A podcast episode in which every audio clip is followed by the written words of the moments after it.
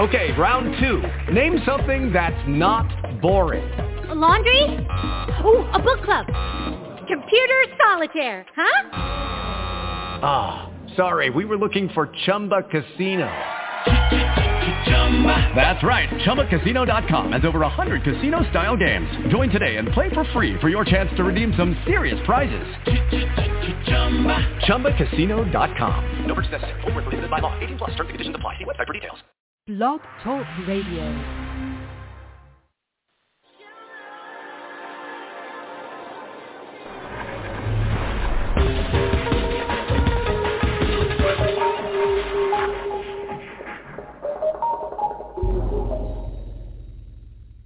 Hello, everyone, and welcome to my show.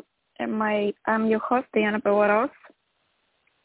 You can find out more about me on my website, diannabellerose.com. So today I'm going to cover uh, a really um, disturbing story of Lacie Newell. I have been uh, in contact with so many mothers who lost their children due to the injustice that they were forced to face uh, in the justice system. The justice system should be a place where the justice should be served and for the best inter- interest of the children. So today I was supposed to have Lacie Newell on my radio show. Probably I'm going to have her next week. She just texted me that there is something going on in her son's high school and it's a heavy presence of police and I have the story in front of me for all the people who are going to listen today because she sent it to me. It's a really disturbing story and I don't want a child or any woman to face that kind of a counter and to deal with uh, marshals of United States, federal marshals who I have no idea what they were doing, and I don't think they were aware that what they're doing is wrong, and I don't know why they were, uh, you know, appointed to do to deal with her mother and her three children. I really don't understand some things honestly lately. So here is the story. With a shotgun to her head, U.S. Marshals arrested mom in hiding U.S. Marshals blocked and surrounded Lacie's car in Santa Barbara, California. Some of them jumping on the hood, guns pointed at her. Through the windshield, a marshal on the driver's side ordered her out of the car with a shotgun to her head. Lacie was handcuffed and taken away while the marshal high-fived each other. Lacie's three children watched in horror as their mom was brutally removed from them at gunpoint. The U.S. Marshals, who so violently and gleefully captured a petite, defenseless mother, should not even have been involved in her case, since it is state jurisdiction, not federal. In hiding, what led to this unnecessarily vicious takedown of a loving mother? Lacie has fled into hiding to protect her daughter from physical and sexual abuse by her father, since of course family court would not. She has two older children by another father who she has fully custody of who were with her. Lacie's daughter bravely taught many professional professionals about abuse, including CP, CPS, police, sheriff, court-appointed therapists, MDs, psychiatrists, private therapists, school therapists, a court-appointed attorney, a MDIC, Multidisciplinary Interview Center forensic interviewer, supervised visitation monitors teachers, principals, after-school care providers, medical professionals, and the court directly testifying on the stand. As usual, the family court judges disregard all evidence. This is something, honestly, I don't understand why the judge is doing that. I have no clue. This actually should prove that what the witness is trying to convey is actually the truth. Why judges are disregarding all of this, I have no idea. The father was abusive and decided Lacie had coached her daughter, despite no evidence of that. Since coaching children is considered emotional abuse, Lacie was deemed a danger to her daughter. This form of discrediting, often referred to as alienation, is done to disempower women who try and protect their children from fathers. The judge had been threatening to switch custody to the father and was just about to when Lacie fled into hiding from her home in Nevada County north of Sacramento down to Santa Barbara County. She only got away for six months before being caught. Lacie has not been allowed to see her daughter for nine months. Ever since she was arrested, the fact that she's not even allowed supervised visitation shows that they're purposely isolating the daughter to coerce and manipulate her into silence about the father's abuse. This is a common strategy in sexual abuse cases. Actually, it has been two years since she, uh, she, since she hasn't seen her daughter. On March 24th, I'm following her Facebook, and you can find out uh, the story by clicking on the link under the radio show. Felony abduction. Lacie is charged with PC-278, a serious felony child abduction indictment. She faces four years in prison and $10,000 fine. The child abduction law was never meant to apply to mothers who are trying to escape domestic violence or child abuse. However, there were so many mothers going into hiding because family court was filing, following them that California legislators revised the law. They made it harder for women to use the affirmative defense of fleeing to protect themselves or their children. VAWA provides for this defense, but it's almost always ignored by prosecutors. This revising of the law to favor fathers shows how these branches of government, legislators, judges, and district attorneys work in tandem to keep men empowered in their family and to punish women who inadvertently challenge that male entitlement when they act to protect their children. The either affirmative defense is that Lacie did not act maliciously, which is an element of the crime. There is abundant evidence that Lacie did not act maliciously to deprive her child of a safe, loving father, but to protect her child from an abuser. If there is any malicious going on in this malicious prosecution by DA or loving mother who is only trying to protect her daughter, to make this indictment of Lacie even more outrageous, the father has been convicted of domestic violence against her and illegal arms possession. He has also been criminally indicted for child abuse, threats, disobeying a court order, and false imprisonment.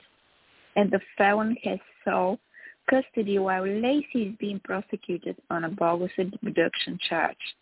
For DA Jesse Wilson, to be prosecuting Lacie is unacceptable and unexcusable. Coalition members of holding DA Wilson accountable by showing up at Zoom hearing on Tuesday and launching a campaign for him to dismiss the charge against her. Let DA Jesse Wilson know we are watching him and that we will campaign against him if he doesn't dismiss the charge against Lacie. He was appointed by the Board of Supervisors as interim DA and it's up for election in June. The good news in DA, Wilson inherited Lacie's case, so may be more likely to vacate a case his predecessor, predecessor wrongly charged. Wilson says he's bringing a new face to the office, fighting for justice and fairness. Let's hold him to that. So you can find this article, read it for yourself on Women's Coalition website, and I have the link down below. You can read it on Lacie's Facebook, Women's Coalition.substack.com if you want to get involved in this case. So honestly, I have no idea why these children went through so much trauma watching how their mother was arrested with a gun in her head I have no idea, honestly, uh, what is everybody thinking these days. And one, why the things are becoming so complicated when women are trying to uh, find justice, and justice system should be a place where this should happen. This uh, happened last year, January. Uh, this article is from January 30, 2022, and um, I would love for you to get involved in this war against injustice, against women, against this hate based on gender.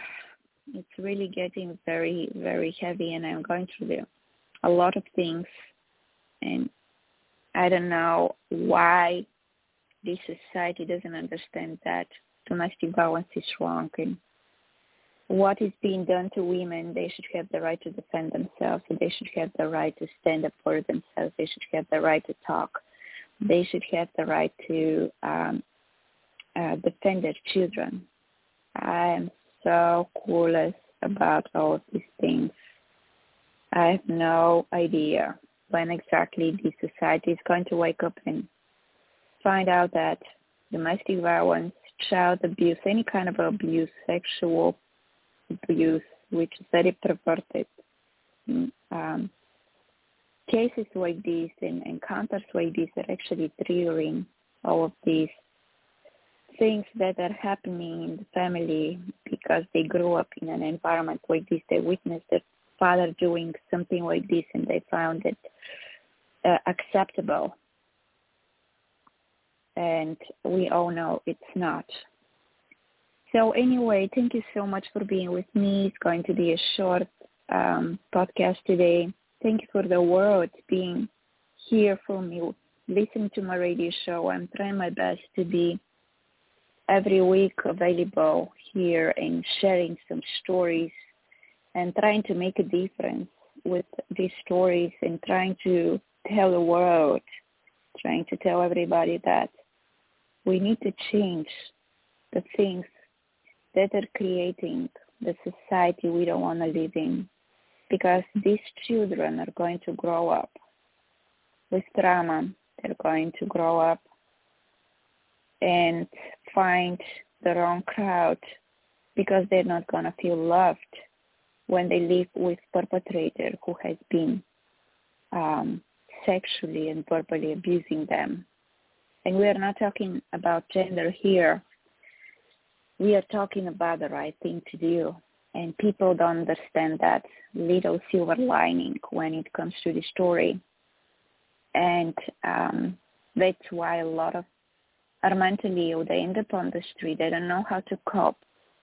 All of their um, power has been taken away by a parent who had been raised wrong and they had been raised wrong and it's going and going and going and going until we stop this, until we cut the chain and fix this. And the way to do it is to be careful who we elect, be uh, on the side of the person who is seeking justice, on the side of the person who is, uh, has the best interest when it comes to the children because growing up in the right environment is so important. Not everybody has um, the power, has the way to find out that they have a problem, try to find help, or trying to uh, follow the path towards the right way of life. And I know from experience, I, I also grew up in domestic violence environment and I know what uh, how this works very well. I'm telling you from experience.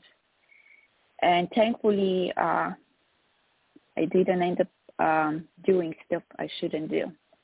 But at the end, the children rebel. They get involved with the wrong people. They are um, reaching to drugs, alcohol, and all the things we don't want to see.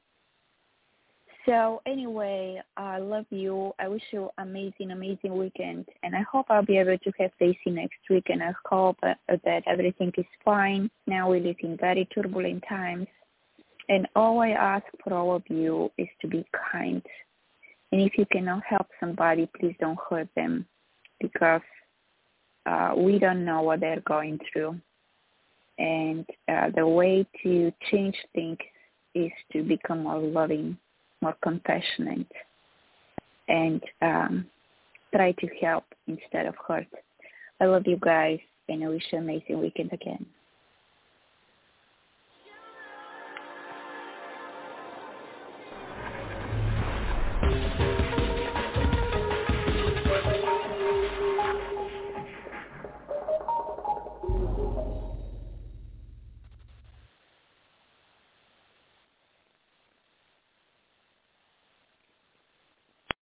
Lucky Land Casino asking people what's the weirdest place you've gotten lucky? Lucky? In line at the deli, I guess? Aha, in my dentist's office. More than once, actually. Do I have to say? Yes, you do. In the car before my kids' PTA meeting. Really? Yes. Excuse me, what's the weirdest place you've gotten lucky? I never win and tell. Well, there you have it. You can get lucky anywhere playing at LuckyLandSlots.com. Play for free right now. Are you feeling lucky? No purchase necessary. Void where prohibited by law. 18 plus. Terms and conditions apply. See website for details.